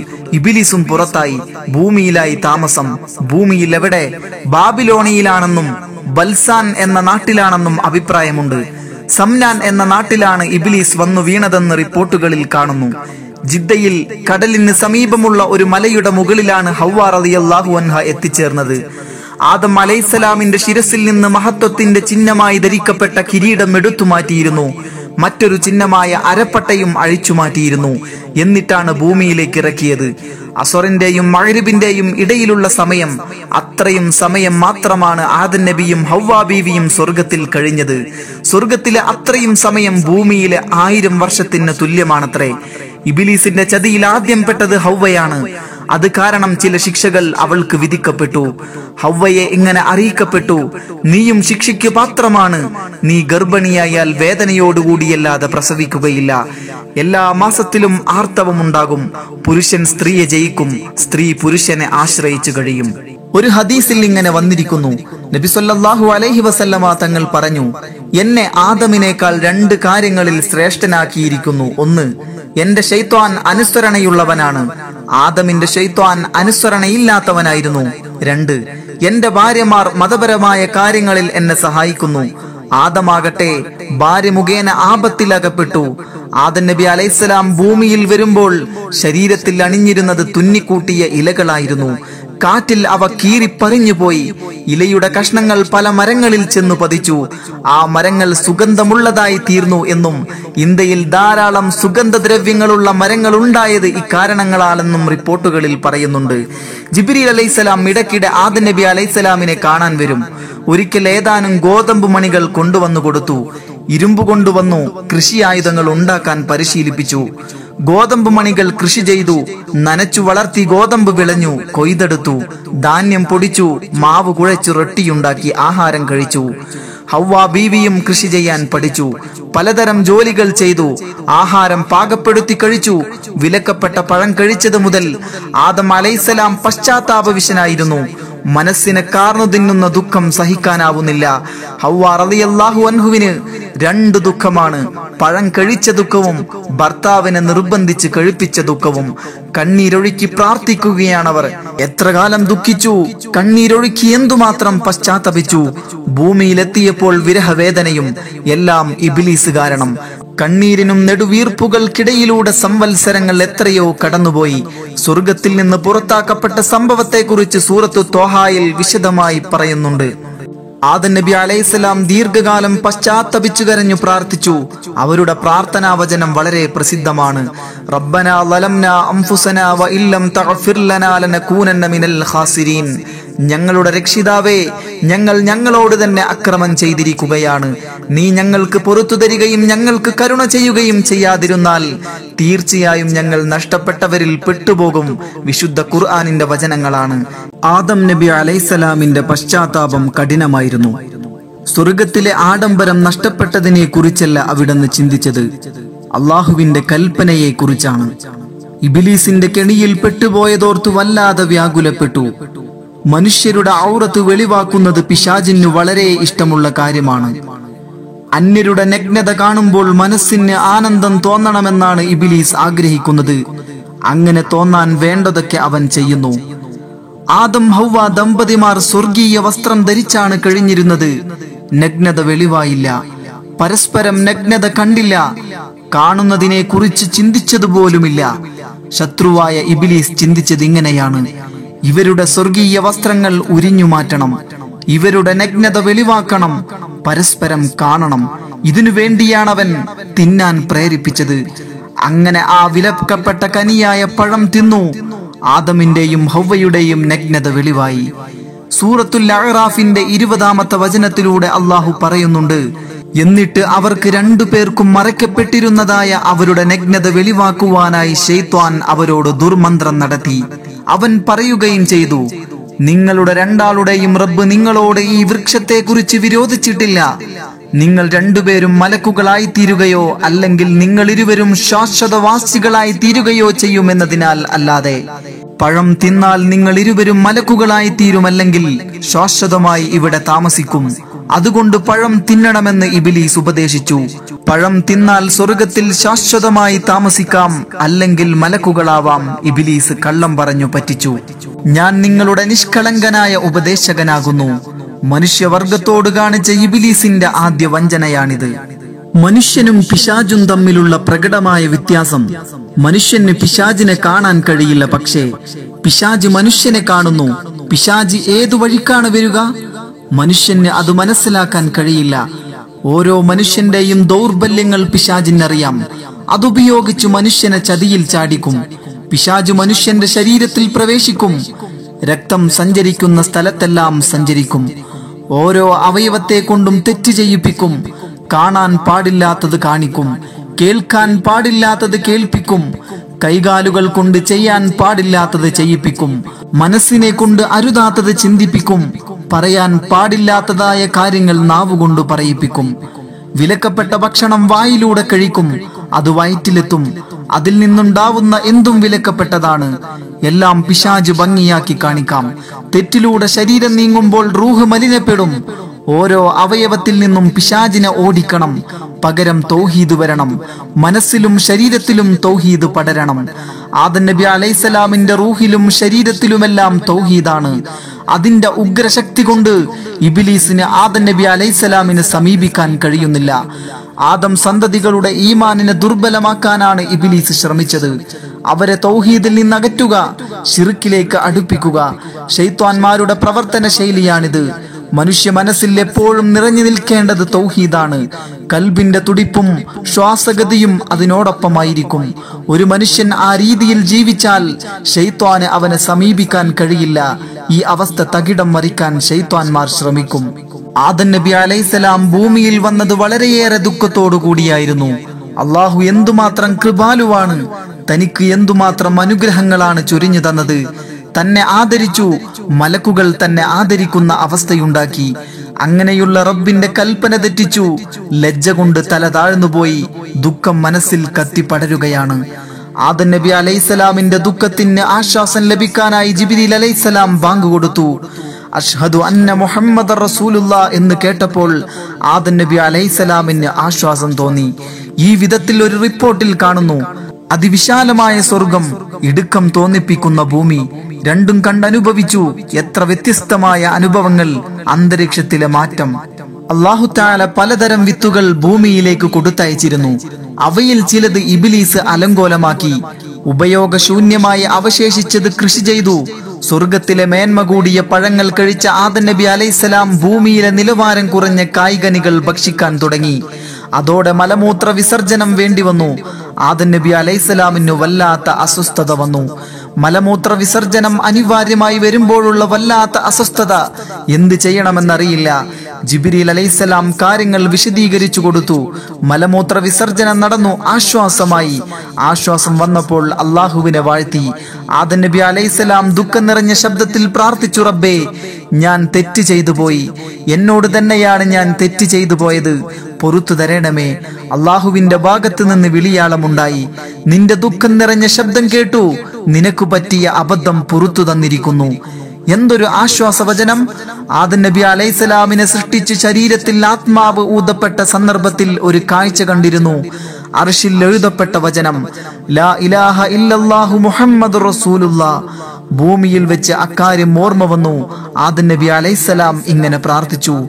മുഹമ്മദ് നബി സല്ലാഹു അലൈഹി വസല്ലമ തങ്ങളുടെ ഹക്ക് കൊണ്ട് പൊറത്തു തരേണമേ. അങ്ങനെ പ്രാർത്ഥിച്ചപ്പോൾ അള്ളാഹു പൊറത്തു കൊടുത്തു. ഒരു റിപ്പോർട്ടിൽ ഇപ്രകാരം കാണുന്നുണ്ട്. ആദൻ നബി അലൈസലാമിന്റെ ദുഃഖം അകറ്റാൻ വേണ്ടി ജിബിരിൽ അലൈസലാം വന്നു. ഒരു യാത്ര പോകാൻ ക്ഷണിച്ചു. ഭൂമിയുടെ ഒരു ദീർഘയാത്ര. ഇത് കഴബാലയം നിലകൊള്ളുന്ന സ്ഥലത്തേക്കാണ് പോയത്. അവിടെ വെള്ളമായിരുന്നു. ജിബിരിൽ അലൈസലാം ചിറകടിച്ചു. അപ്പോൾ ഒരു കെട്ടിടത്തിന് ആവശ്യമായ സ്ഥലം പ്രത്യക്ഷമായി. അവിടെ ബൈത്തുൽ മഹ്മൂർ പണിതുയർത്തി അവിടെ നിസ്കരിക്കുകയും തവാഫ് നടത്തുകയും ചെയ്തു. ആദൻ നബി അലൈസലാമിന് ആശ്വാസമായി. ബൈത്തുൽ മഹ്മൂർ ആദൻ നബി അലൈസലാമിന്റെ ജീവിതകാലം തീരും വരെയും ഭൂമിയിലുണ്ടായിരുന്നു. പിന്നീട് അതിനെ ആകാശത്തേക്ക് ഉയർത്തി. മൂന്നാം ആകാശത്തിലോ നാലാം ആകാശത്തിലോ അല്ലെങ്കിൽ ഏഴാം ആകാശത്തിലോ അതിനെ സ്ഥാപിച്ചു. കഴബയുടെ നേരെ മുകളിലായി അത് സ്ഥിതി ചെയ്യുന്നു. ദിവസം തോറും എഴുപതിനായിരം മലക്കുകൾ അതിനെ തൊവാഫ് ചെയ്തുകൊണ്ടിരിക്കുന്നു. മറ്റൊരു റിപ്പോർട്ടിൽ ഇപ്രകാരം കാണുന്നുണ്ട്. ഭൂമിയെ സൃഷ്ടിക്കുന്നതിന്റെ രണ്ടായിരം വർഷങ്ങൾക്ക് മുമ്പ് നടന്ന സംഭവം. വെള്ളത്തിന് മുകളിൽ പതപോലെ തെളിഞ്ഞ മണ്ണ് പ്രത്യക്ഷപ്പെട്ടു. കഴബ നിൽക്കത്തക്ക വിധം അത് വികസിച്ചു. ആ പ്രദേശത്തെ മലക്കുകൾ പ്രദക്ഷിണം ചെയ്തു. ആ പ്രദേശം ഉൾപ്പെടുത്തി ഭൂമി സൃഷ്ടിച്ചു. സ്വർഗത്തിൽ നിന്ന് ബഹിഷ്കരിക്കപ്പെട്ട അതീവ ദുഃഖിതനായി കഴിഞ്ഞിരുന്ന ആദൻ നബി അലൈസലാമിനെ ജിബിരിൽ അലൈസലാം ആ പ്രദേശത്തേക്ക് കൂട്ടിക്കൊണ്ടുപോയി പ്രാർത്ഥിക്കാൻ നിർദ്ദേശിച്ചു. ആദൻ നബി അലൈഹിസ്സലാം ദുഃഖത്തോടെ പ്രാർത്ഥിച്ചു. അത് സ്വീകരിക്കപ്പെട്ടു. ആദൻ നബി അലൈഹിസ്സലാമിനെ മലക്കുകൾ അഭിവാദ്യം ചെയ്തു. അവർ പറഞ്ഞു രണ്ടായിരം വർഷമായി ഞങ്ങൾ ഇവിടെ തവാഫ് ചെയ്തുകൊണ്ടിരിക്കുകയാണ്. ഇവിടെ കഴിവ് സ്ഥാപിക്കപ്പെട്ടു. സ്വർഗത്തിൽ നിന്ന് കൊണ്ടുവന്ന ഹജറുൽ അസ്വദ് സ്ഥാപിച്ചു. അക്കാലത്ത് അതിന് നല്ല ശോഭയുണ്ടായിരുന്നു. ജിബിരിൽ അലൈസലാം ആദൻ നബി അലൈസലാമിന് ഹജ്ജിന്റെ കർമ്മങ്ങൾ പഠിപ്പിച്ചു കൊടുത്തു. ഹജ്ജ് കാലം വ്യക്തമാക്കി കൊടുത്തു. ഇന്ത്യയിൽ നിന്ന് നാൽപ്പത് തവണ ആദൻ നബി അലൈസലാം കാൽനടയായി ഹജ്ജിന് പോയിട്ടുണ്ട്. നാൽപ്പത്തഞ്ച് തവണ എന്നും അഭിപ്രായമുണ്ട്. ഇന്ത്യ മുതൽ മക്കം വരെ ആദൻ നബി അലൈസലാം പാദം വെച്ച സ്ഥലങ്ങളെല്ലാം ഫലപുഷ്ടി നിറഞ്ഞതായി തീർന്നു. നൂഹ് നബി അലൈസലാമിന്റെ മഹാപ്രളയകാലത്ത് ഹജറുൽ അസ്വദ് ജിബ്രീൽ അലൈസലാം അബൂ കുബൈസ് പർവതത്തിൽ കുഴിച്ചിടുകയായിരുന്നു. ഇബ്രാഹിം നബി അലൈസലാമും മകൻ ഇസ്മായിൽ നബി അലൈസലാം എന്നിവർ കഴിവ് പുതുക്കി പണിതപ്പോൾ പുറത്തെടുത്തു കൊണ്ടു കൊടുക്കുകയായിരുന്നു. ആദൻ നബി അലൈസലാം ഭൂമിയിലെത്തിയതോടെ ശരീരത്തിന്റെ നിറം മാറി കറുപ്പ് നിറമായത്രേ. ദീർഘകാലം പശ്ചാത്തപിച്ചു കരഞ്ഞു. അള്ളാഹു തൗബ സ്വീകരിച്ചു. എല്ലാ മാസവും മൂന്ന് ദിവസം നോമ്പ് നോൽക്കാൻ കൽപ്പിച്ചു. ചന്ദ്രമാസത്തിലെ പതിമൂന്ന് പതിനാല് പതിനഞ്ച് ദിവസങ്ങൾ നോമ്പ് നോറ്റതോടെ ആദൻ നബി അലൈസലാമിന്റെ ശരീരത്തിന്റെ നിറം പഴയതുപോലെയായി. ഈ ദിവസങ്ങളിൽ അയ്യാമുൽ ബീദ് എന്നറിയപ്പെടുന്നു. പിൽക്കാലത്ത് വന്ന പല പ്രവാചകന്മാർക്കും ഈ നോമ്പ് നിർബന്ധമായിരുന്നു. നമുക്ക് സുന്നത്താണ്. അറഫ എന്ന സ്ഥലത്തേക്ക് പോകാൻ ആദൻ നബി അലൈസലാമിനോട് ജിബ്രീൽ അലൈസലാം നിർദ്ദേശിച്ചു. മുസ്ദലിഫയിൽ വെച്ച് ഹൗവാബി വിറതിയല്ലാഹു അൻഹായെ കണ്ടുമുട്ടി. അവർ ഒന്നിച്ചു ചേർന്ന സ്ഥലമാണത്. അക്കാരണത്താൽ ആ സ്ഥലത്തിന് മുസ്ദലിഫ ഒന്നിച്ചു ചേർന്ന സ്ഥലം എന്ന പേര് കിട്ടി. അറഫയിൽ വെച്ചാണ് അവർ പരസ്പരം കണ്ടുമുട്ടിയത് എന്നും അഭിപ്രായമുണ്ട്. കണ്ടുമുട്ടി തിരിച്ചറിഞ്ഞു എന്നാണ് അറഫ എന്ന വാക്കിനർത്ഥം. രണ്ടുപേരും പരസ്പരം തിരിച്ചറിഞ്ഞതുകൊണ്ട് ആ സ്ഥലത്തിന് അറഫ എന്ന പേർ വന്നു. തൗബ സ്വീകരിക്കപ്പെട്ട ശേഷം മാതൻ നബി അലൈസലാം നടത്തിയ ഒരു പ്രാർത്ഥന വളരെ പ്രസിദ്ധമാണ്. അതിപ്രകാരമായിരുന്നു എന്റെ റബ്ബേ ശപിക്കപ്പെട്ട ഇബിലീസ് ഞങ്ങളുടെ ശത്രുവാണ്. ഞങ്ങളുടെ സന്താനങ്ങളുടെയും ശത്രുവാണ്. നിന്റെ അദൃശ്യ സഹായമില്ലാതെ ഞങ്ങൾക്ക് രക്ഷപ്പെടാൻ കഴിയുകയില്ല. നീ ഞങ്ങളെ സഹായിക്കണമേ. അള്ളാഹുവിന്റെ ഭാഗത്ത് നിന്ന് ഇങ്ങനെ മറുപടിയുണ്ടായി നിന്റെ സന്തതികളിൽ ഓരോരുത്തരുടെ കൂടെയും സഹായത്തിനായി ഓരോ മലക്കിനെ ഞാൻ നിയോഗിക്കും. ആദൻ നബി അലൈസലാം വീണ്ടും ദ്വാ ചെയ്തു. അള്ളാഹുവേ അതുപോരാ കൂടുതൽ സഹായം നൽകി അനുഗ്രഹിക്കണമേ. അള്ളാഹു ഇങ്ങനെ മറുപടി നൽകി. നിന്റെ സന്തതികളിൽ ഒരു സൽക്കർമ്മം ചെയ്താൽ പത്ത് സൽക്കർമ്മത്തിന്റെ കൂലി ലഭിക്കും. ഒരു ദുഷിച്ച കർമ്മം ചെയ്താൽ ഒരു ദുഷ്കർമ്മത്തിന്റെ ശിക്ഷയാണ് നൽകുക. മറ്റൊരു റിപ്പോർട്ടിൽ ഇങ്ങനെ കാണാം. ഒരു സൽക്കർമ്മത്തിന് പത്തോ അതിലധികമോ സൽക്കർമ്മങ്ങളുടെ പ്രതിഫലം ലഭിക്കും. ഒരു ദുഷ്കർമ്മത്തിന് ഒന്നോ അതിന്റെ ഇരട്ടിയോ ദുഷ്കർമ്മം ചെയ്ത ശിക്ഷ ലഭിക്കും. ആദൻ നബി അലൈഹിസ്സലാം വീണ്ടും ദ്വാ ചെയ്തു അള്ളാഹുവേ ഇനിയും സഹായം നൽകിയാലും അള്ളാഹു അറിയിച്ചു. ആത്മാവ് തൊണ്ടക്കുഴിയിൽ എത്തുന്നത് വരെ പശ്ചാത്തപിച്ചു മടങ്ങാനുള്ള അവസരം ഞാൻ നൽകുന്നു. ആദൻ നബി അലൈസലാമിന് തൃപ്തിയായി. ഈ ചാൻസുകൾ എന്റെ സന്താന പരമ്പര ഉപയോഗപ്പെടുത്തിയാൽ അവർക്ക് രക്ഷപ്പെടാൻ കഴിയും. ആദ്യ പിതാവിന് ആശ്വാസമായി. ആദം നബി അലൈസലാം അള്ളാഹുവിനോട് പ്രാർത്ഥിച്ചു മറുപടിയും കിട്ടി. ഇബിലീസ് അതറിഞ്ഞു. അവൻ നിരാശനായി പിന്മാറിയില്ല. താനും പ്രാർത്ഥിക്കണം നേടിയെടുക്കണം. ഇബിലീസിന്റെ പ്രാർത്ഥന ഇങ്ങനെയായിരുന്നു റബ്ബേ. ആദമിലും അവന്റെ സന്തതികളിലും നീ വലിയ അനുഗ്രഹം ചൊരിഞ്ഞിരിക്കുന്നു. നീ എന്നെയും സഹായിക്കണമേ. അള്ളാഹുവിന്റെ മറുപടി ഇങ്ങനെ ആദമിന്റെ സന്തതികളിൽ ഓരോരുത്തരോടൊപ്പം നിന്റെ സന്തതികളിൽ ഓരോരുത്തരെ ഞാൻ നിയോഗിക്കാം. അള്ളാഹുവെ അതുപോരാ. അതിനേക്കാൾ വലിയ സഹായമാണ് ഞാൻ ചോദിക്കുന്നത്. അള്ളാഹുവിന്റെ മറുപടി വന്നു മനുഷ്യരുടെ ശരീരത്തിലുടനീളം രക്തസഞ്ചാരം പോലെ സഞ്ചരിക്കാൻ നിനക്കും നിന്റെ സന്തതികൾക്കും ഞാൻ കഴിവ് നൽകുന്നു. ഇബിലീസ് അതുകൊണ്ടും തൃപ്തനായില്ല. അവൻ ചോദ്യം തുടരുകയാണ്. അള്ളാഹുവെ ഇതിനേക്കാളും വലിയ സഹായമാണ് ഞാൻ ചോദിക്കുന്നത്. അള്ളാഹുവിന്റെ മറുപടി ഇങ്ങനെയായിരുന്നു. നിന്റെ സൈന്യങ്ങളോടും പരിവാരങ്ങളോടും കൂടി മനുഷ്യനോട് യുദ്ധം ചെയ്യുക.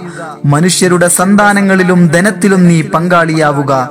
ഇബിലീസിന് സന്തോഷമായി കിട്ടിയ ചാൻസുകളെല്ലാം ഉപയോഗപ്പെടുത്തി മനുഷ്യനെ വഴിപിഴപ്പിക്കാമെന്ന് അവന് ബോധ്യമായി. ആദൻ നബി അലൈസലാം സറം ദ്വീപിൽ കഴിയുന്ന കാലം ജിബിരിൽ അലൈസലാം ഒരു വിളംബരം ചെയ്തു. ഭൂമിയിൽ അധിവസിക്കുന്ന ജീവികളെ നിങ്ങളുടെ റബ്ബ് ഭൂമിയിൽ നിങ്ങൾക്കൊരു ഭരണാധികാരിയെ നിയോഗിച്ചിരിക്കുന്നു. അദ്ദേഹത്തെ നിങ്ങൾ അനുസരിക്കുവിൻ. വെള്ളത്തിൽ ജീവിക്കുന്ന എല്ലാ ജീവികളും തല ഉയർത്തി ആ കൽപ്പനയനുസരിച്ചു ഭൂമിയിലുള്ള ജീവികളെല്ലാം ആദൻ നബി അലൈസലാമിന്റെ ചുറ്റും വന്നുകൂടി. ചിലതിന്റെ തലയിലും മുതുകിലും ആദൻ നബി അലൈസലാം തലോടി സ്നേഹം പ്രകടിപ്പിച്ചു. കരസ്പർശമേറ്റ ജന്തുക്കൾ മനുഷ്യനോട് ഇണങ്ങിച്ചേർന്ന് വളർത്തു മൃഗങ്ങളായി. അല്ലാത്തവ വന്യമൃഗങ്ങളായി തീർന്നു. സ്വർഗത്തിൽ നിന്ന് ആദൻ നബി അലൈസലാമിന് ഒരു ആടിനെ കൊണ്ടുവന്നു കൊടുത്തു. ഹൗവ റളിയല്ലാഹു അൻഹ ആട്ടിൻ രോമം കൊണ്ട് നൂലുണ്ടാക്കി. ആദൻ നബി അലൈസലാം നെയ്തു വസ്ത്രമാക്കി ഒരു ഉടുപ്പും ഒരു പുതപ്പും ഉണ്ടാക്കി. ആദൻ നബി അലൈസലാം ഉടുപ്പ് ധരിച്ചു. ഹൗവാറിയാഹു റളിയല്ലാഹു അന്ന പുതപ്പ് പുതച്ചു. അവർ ആദ്യമായി അവ ഉപയോഗിച്ചത് വെള്ളിയാഴ്ച ദിവസമായിരുന്നു. ആദൻ നബി അലൈസലാം ഹൗവ ബീവിയോടൊപ്പം സറം ദ്വീപിൽ വന്ന് താമസമാക്കി. ഏറെ കഴിയും മുമ്പേ ഹൗവ ബീവി ഗർഭിണിയായി. പ്രസവത്തിൽ രണ്ട് കുഞ്ഞുങ്ങൾ ഉണ്ടായിരുന്നു ഒരാണും ഒരു പെണ്ണും. ആൺകുട്ടിക്ക് ഹാബീൽ എന്ന് പേരിട്ടു. പെൺകുട്ടിക്ക് ഇഖ്ലീമ എന്നും പേരിട്ടു. ഇഖ്ലീമ കാണാൻ നല്ല അഴകുള്ള കുഞ്ഞായിരുന്നു. രണ്ടാമത്തെ പ്രസവത്തിലും രണ്ട് കുഞ്ഞുങ്ങളുണ്ടായിരുന്നു. ഒരാൺകുഞ്ഞും ഒരു പെൺകുഞ്ഞും. ആൺകുഞ്ഞ് ഹാബീൽ പെൺകുഞ്ഞ് ലബൂദ. എല്ലാ പ്രസവത്തിലും ഈ രണ്ട് കുട്ടികൾ ആണും പെണ്ണും. ഒടുവിലത്തെ പ്രസവത്തിൽ അബ്ദുൽ മൊഹൈസും അമത്തൽ മൊഹൈസും ജനിച്ചു. ഇരുപത് പ്രസവം നാൽപ്പത് കുഞ്ഞുങ്ങൾ. സ്വർഗത്തിൽ നിന്ന് പോന്ന് നൂറ് വർഷം കഴിഞ്ഞാണ് ആദൻ നബി അലൈസലാം ഹവ്വ റളിയല്ലാഹു അൻഹായെ കണ്ടുമുട്ടിയതെന്നാണ് റിപ്പോർട്ട്. അതിനുശേഷമാണ് ഈ കുഞ്ഞുങ്ങൾ ജനിച്ചത്. വിശുദ്ധ ഖുർആാനിലെ ഏഴാം അധ്യായത്തിലെ നൂറ്റി എൺപത്തി ഒമ്പതാം വചനത്തിൽ കാണാം. അള്ളാഹുവാണ് ഒരേ വ്യക്തിയിൽ നിന്ന് നിങ്ങളെ സൃഷ്ടിച്ചവൻ. അതിൽ നിന്ന് അതിന്റെ ഇണയെയും ഉണ്ടാക്കി.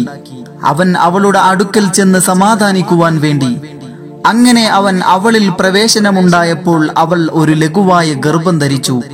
എന്നിട്ട് അതുമായി അവൾ നടക്കുകയായി. അങ്ങനെ അവൾക്ക് ഗർഭഭാരം കൂടി വന്നപ്പോൾ അവർ രണ്ടാളും തങ്ങളുടെ രക്ഷിതാവായ അള്ളാഹുവിനെ വിളിച്ചു പ്രാർത്ഥിച്ചു. നീ ഞങ്ങൾക്ക് ഒരു നല്ല കുട്ടിയെ നൽകുന്ന പക്ഷം ഞങ്ങൾ നന്ദിയുള്ളവരായിരിക്കും. ആദ്യ പ്രസവത്തിലെ പുത്രൻ കുറ്റവാളിയായി മാറുന്നതാണ് ലോകം കണ്ടത്. ഒന്നാം പ്രസവത്തിലെ കാബീൽ രണ്ടാം പ്രസവത്തിലെ ഹാബീലിനെ കൊന്നുകളഞ്ഞു. ആദം അലൈസലാമും ഹൗവ റളിയല്ലാഹു അൻഹ ദമ്പതിമാരുടെ പുത്രന്മാരും പുത്രിമാരും വളർന്നു വരികയാണ്.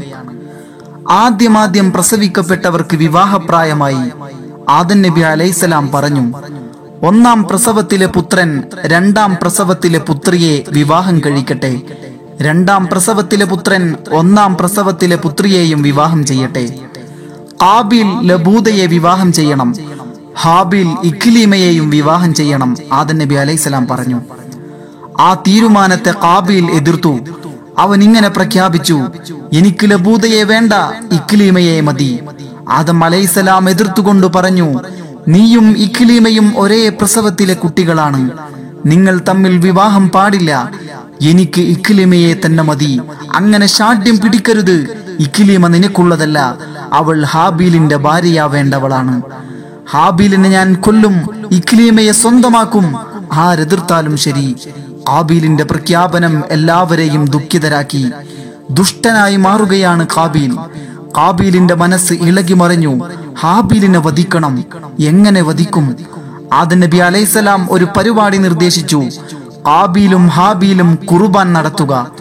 ആരുടെ കുർബാൻ സ്വീകരിക്കപ്പെടുന്നുവോ അവർ ഇക്ലിമയെ വിവാഹം ചെയ്യുക. രണ്ടാളും സമ്മതിച്ചു. ഹാബീലിന് ധാരാളം നാൽക്കാലികളുണ്ട്. കാലി വളർത്തലാണ് തൊഴിൽ. ഒരു ആടിന് കുർബാൻ നൽകാൻ ഹാബീൽ നിശ്ചയിച്ചു. കാബീലിന്റെ തൊഴിൽ കൃഷിയാണ്. ഒരു പിടി ഗോതമ്പ് വൈക്കോൽ കുർബാൻ നൽകാൻ അദ്ദേഹവും തീരുമാനിച്ചു. ഹാബീൽ ഒരു നല്ല ആടിനെ മലഞ്ചെരുവിൽ വിട്ടു എന്നിട്ടിങ്ങനെ പ്രഖ്യാപിച്ചു. എന്റെ കുർബാൻ സ്വീകരിക്കപ്പെടുകയാണെങ്കിൽ ഞാൻ ഇക്ലീമയെ വിവാഹം ചെയ്യും. ഒരു പിടി വൈക്കോൽ മലഞ്ചെരുവിൽ വെച്ചുകൊണ്ട് കാബിയിൽ പ്രഖ്യാപിച്ചത് ഇങ്ങനെ എന്റെ കുർബാൻ സ്വീകരിക്കപ്പെട്ടാലും ഇല്ലെങ്കിലും ഞാൻ ഇക്ലീമയെ വിവാഹം ചെയ്യും. ആകാശത്ത് നിന്ന് പുകയില്ലാത്ത അഗ്നി വരും. അത് സമാധാനത്തെ സ്വീകരിച്ചാൽ കുർബാൻ സ്വീകരിക്കപ്പെട്ടു. അഗ്നി സാധനത്തെ കൊണ്ടുപോയില്ലെങ്കിൽ കുർബാൻ സ്വീകരിക്കപ്പെട്ടില്ല. ആകാശത്ത് നിന്ന് അഗ്നി ഇറങ്ങി വന്നു. ഹാബിലിന്റെ കുർബാൻ സ്വീകരിക്കപ്പെട്ടു. ഹാബിൽ ഇക്കിലിമയെ വിവാഹം ചെയ്യണം. കാബീലിന്റെ മനസ്സിൽ പകയും വിദ്വേഷവും വളർന്നു.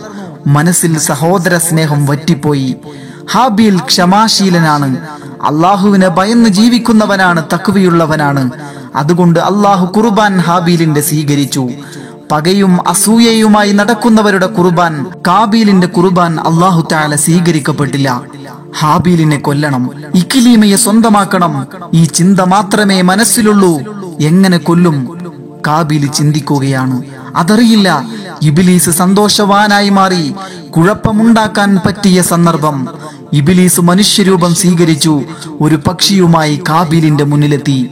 കാബിൽ ആകാംക്ഷയോടെ ആ മനുഷ്യനെ നോക്കി.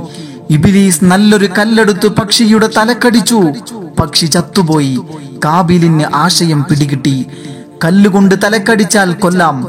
ഹാബീലിനെ അങ്ങനെ കൊല്ലാം. കാബീൽ ആ ചിന്തയുമായി നടക്കുകയാണ്. ഹാബീലിന്റെ പോക്കുവരവുകൾ ശ്രദ്ധിച്ചുകൊണ്ടേയിരുന്നു. അതാ ഒരു തണൽ മരം.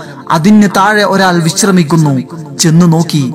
ഹാബീൽ തന്നെ ഇത് തന്നെ നല്ല അവസരം. കണ്ണടച്ച് കിടക്കുകയാണ്. ചെറിയ മയക്കം യാത്രാക്ഷീണം കൊണ്ടായിരിക്കും. ആദ്യത്തെ കൊലപാതകം നടക്കാൻ പോകുന്നു. ആദ്യ പിതാവിന്റെ മൂത്ത പുത്രനായ കാബീൽ കൊലപാതകിയാവാൻ പോവുകയാണ്. ഇബിലീസ് കണ്ട് രസിക്കുകയാണ്. കാബീൽ ഭാരം കൂടിയ കല്ല് കൈകളിൽ പൊക്കി പിടിച്ചിരിക്കുന്നു. നിഷ്കളങ്കനായ ഹാബീലിന്റെ മനോഹരമായ ശിരസിനു നേരെയാണ് കല്ല് വരുന്നത്. ശക്തമായ ഇടി. ശിരസ് തകർന്നുപോയി. രക്തം ചിതറി വീണു. കളങ്കമില്ലാത്ത പുത്രൻ ഹാബീൽ വധിക്കപ്പെട്ടു. വിജനമായ പ്രദേശം വിറങ്ങലിച്ചു നിന്നു. അപ്പോൾ ഷെയ്ത്വാൻ പൊട്ടിച്ചിരിച്ചു. സഹോദരന്റെ ചലനങ്ങൾ നിലച്ചു. ഇനി എന്ത് ചെയ്യണം? ചേതനയറ്റ ശരീരം എന്ത് ചെയ്യണമെന്നറിയില്ല. അറുപത് വയസ്സ് മാത്രം പ്രായമുള്ള ഹാബീലിന്റെ ജീവനില്ലാത്ത ശരീരവുമായി കാബിൽ നടന്നു. നാൽപ്പത് ദിവസങ്ങൾ കടന്നുപോയി. ആകെ പരവശനായി ക്ഷീണിതനായി അപ്പോൾ അയാൾ ആ കാഴ്ച കണ്ടു. കാട്ടുമൃഗങ്ങളും പക്ഷികളും തമ്മിലുള്ള പോരാട്ടമാണ്. ചില പക്ഷികൾ പോരാട്ടത്തിൽ ചത്തു. ഒരു കാക്ക താഴ്ന്നു പറന്നു വരുന്നത് കാബിൽ കണ്ടു. കാക്കയുടെ പ്രവർത്തനം കൗതുകത്തോടെ നോക്കി നിന്നു. ചുണ്ടുകൊണ്ട് ഭൂമിയിൽ കൊത്തുന്നു മണ്ണ് നീക്കുന്നു. കുറെ കഴിഞ്ഞപ്പോൾ ഒരു കുഴിയുണ്ടാക്കി ചത്ത പക്ഷിയെ കടിച്ചു വലിച്ചു കൊണ്ടുവന്ന് കുഴിയിലിട്ട് മൂടി സംസ്കരണം പൂർത്തിയായി. കാക്ക പറന്നകന്നു. അപ്പോൾ കാബീൽ സ്വയം ചോദിച്ചതിങ്ങനെയായിരുന്നു കാക്കയുടെ വിവരം പോലും തനിക്കില്ലാതായി പോയല്ലോ. സഹോദരനെ വധിച്ചത് കാരണം ഞാൻ ഈ കാക്കയ്ക്ക് തുല്യനായി പോയി. വേണ്ടിയിരുന്നില്ല എന്ന തോന്നൽ കാബിൽ ഭൂമിയിൽ വലിയൊരു കുഴിയുണ്ടാക്കി സഹോദരന്റെ മയ്യത്ത് അതിലിട്ടു മൂടി. സൂറത്തുൽ മാഇദയിലെ മുപ്പതാം വചനത്തിൽ ഇങ്ങനെ കാണാം. നബിയെ അവർക്ക് ആദമിന്റെ രണ്ട് പുത്രന്മാരുടെ വൃത്താന്തം യഥാർത്ഥ പ്രകാരം ഓതിക്കൊടുക്കുക. അവർ രണ്ടുപേരും കുർബാൻ നടത്തിയ സന്ദർഭം ഓർക്കുക. എന്നിട്ട് അവരിൽ ഒരാളിൽ നിന്ന് അത് സ്വീകരിക്കപ്പെട്ടു. മറ്റവനിൽ നിന്ന് സ്വീകരിക്കപ്പെട്ടതുമില്ല. മറ്റേയാൾ പറഞ്ഞു നിശ്ചയമായും നിന്നെ ഞാൻ കൊലപ്പെടുത്തും. കുർബാൻ സ്വീകരിക്കപ്പെട്ടവൻ പറഞ്ഞു ഭക്തിയുള്ളവരിൽ നിന്ന് മാത്രമേ അള്ളാഹു സ്വീകരിക്കുകയുള്ളൂ. ഹാബീൽ ശാന്തസ്വരത്തിൽ ഇങ്ങനെ പറഞ്ഞു എന്നെ കൊല്ലാൻ വേണ്ടി എന്റെ നേരെ നീ കൈ നീട്ടിയേക്കാം. എന്നാലും നിന്നെ കൊല്ലാൻ വേണ്ടി നിന്റെ നേരെ ഞാൻ കൈ നീട്ടുകയില്ല. ലോകരക്ഷിതാവായ അള്ളാഹുവിനെ തീർച്ചയായും ഞാൻ ഭയപ്പെടുന്നു.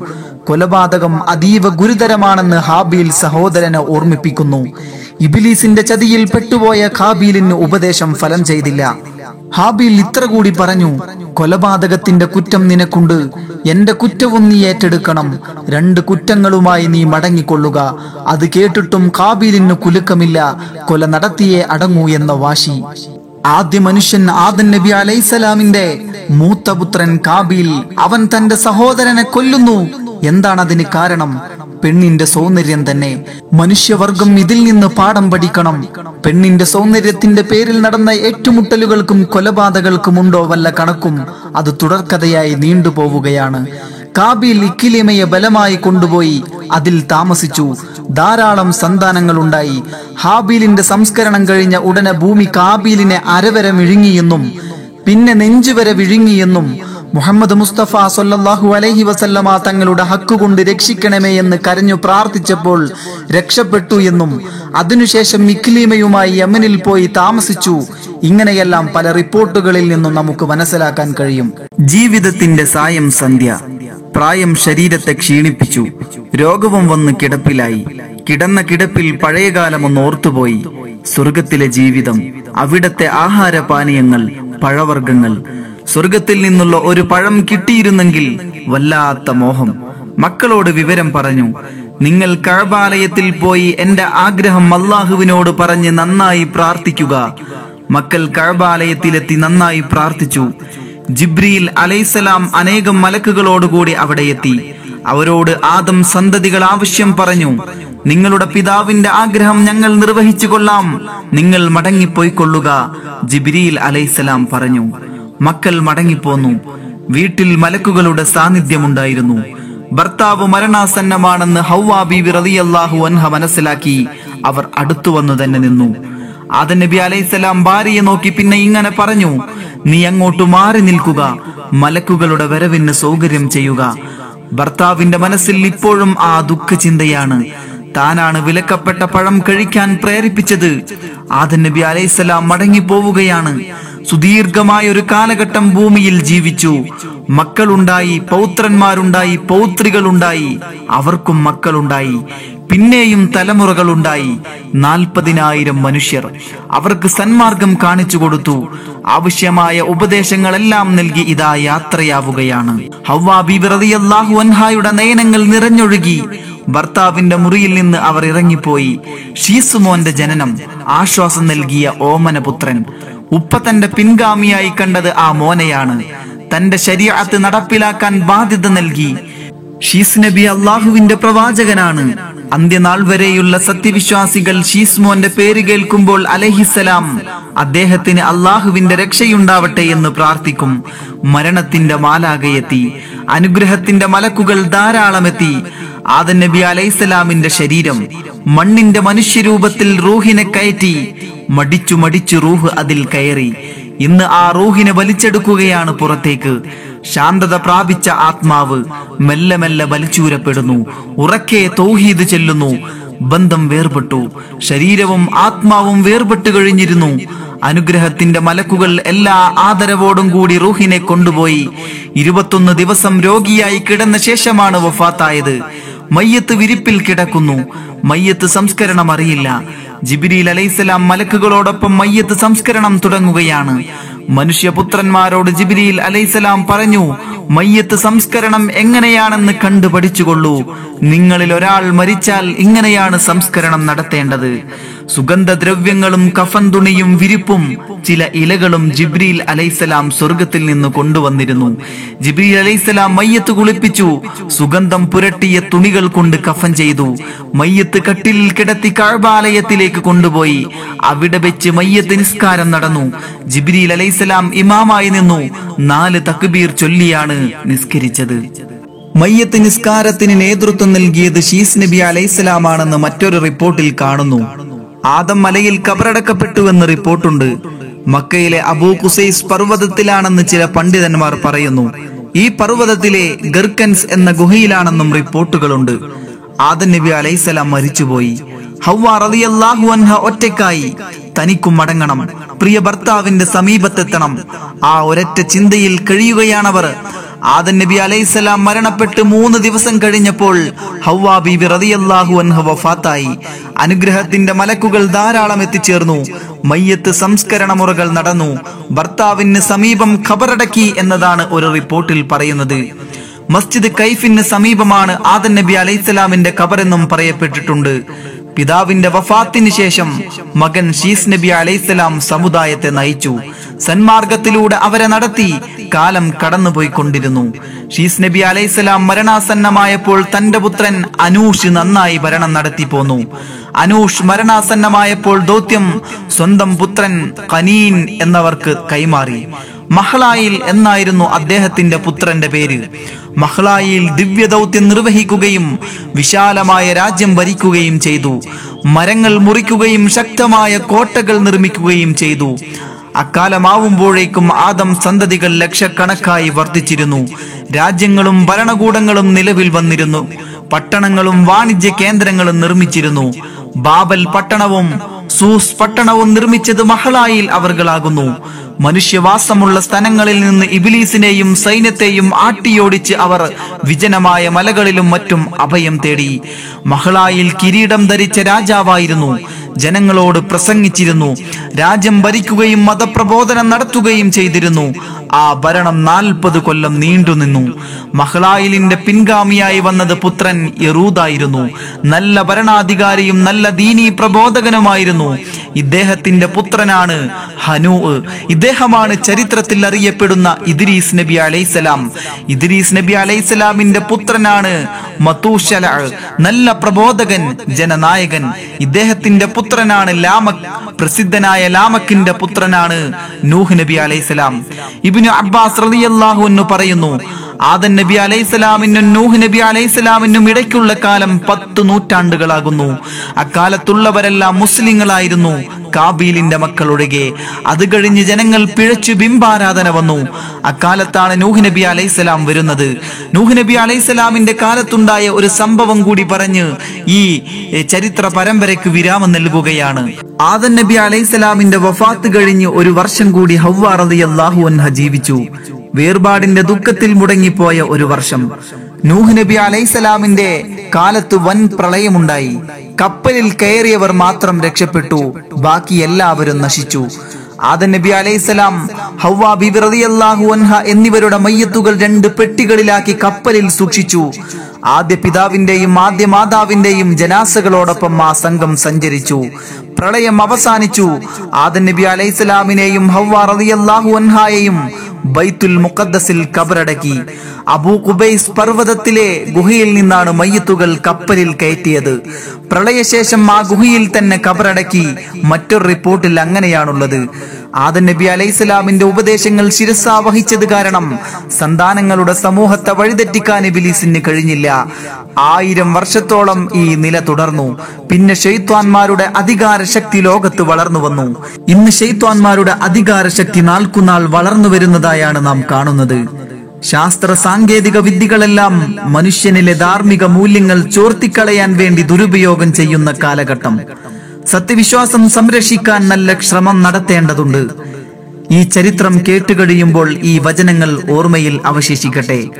നാലാം അധ്യായത്തിലെ എഴുപതാം വചനത്തിലൂടെ അള്ളാഹു താഴെ പറയുന്നു ആരെങ്കിലും അള്ളാഹുവിനെയും അവന്റെ റസൂലിനെയും വഴിപ്പെട്ടു നടന്നാൽ അവർ പരലോകത്ത് അള്ളാഹുവിന്റെ അനുഗ്രഹം സിദ്ധിച്ചവരായ നബിമാരും സിദ്ദീഖുകളും ശുഹദാക്കളും സ്വാലിഹ്യങ്ങളും എന്നിവരുടെ കൂടെയായിരിക്കും. അവരാണ് വിശിഷ്ടവാസികൾ. ആദ നബി അലൈഹിസ്സലാമിന്റെ ലഘു ചരിത്ര വിവരണത്തിന് ഇവിടെ വിലാമമിടുകയാണ്. ഇൻഷാ അല്ലാ അടുത്ത പ്രവാചകന്റെ ചരിത്രമായി മറ്റൊരു വീഡിയോയിൽ കാണുന്നതുവരെ തൽക്കാലം എന്റെ വാക്കുകൾ അവസാനിപ്പിക്കുന്നു. അനിൽ അസ്സലാമു അലൈക്കും വറഹ്മത്തുള്ളാഹി വബറകാതുഹു.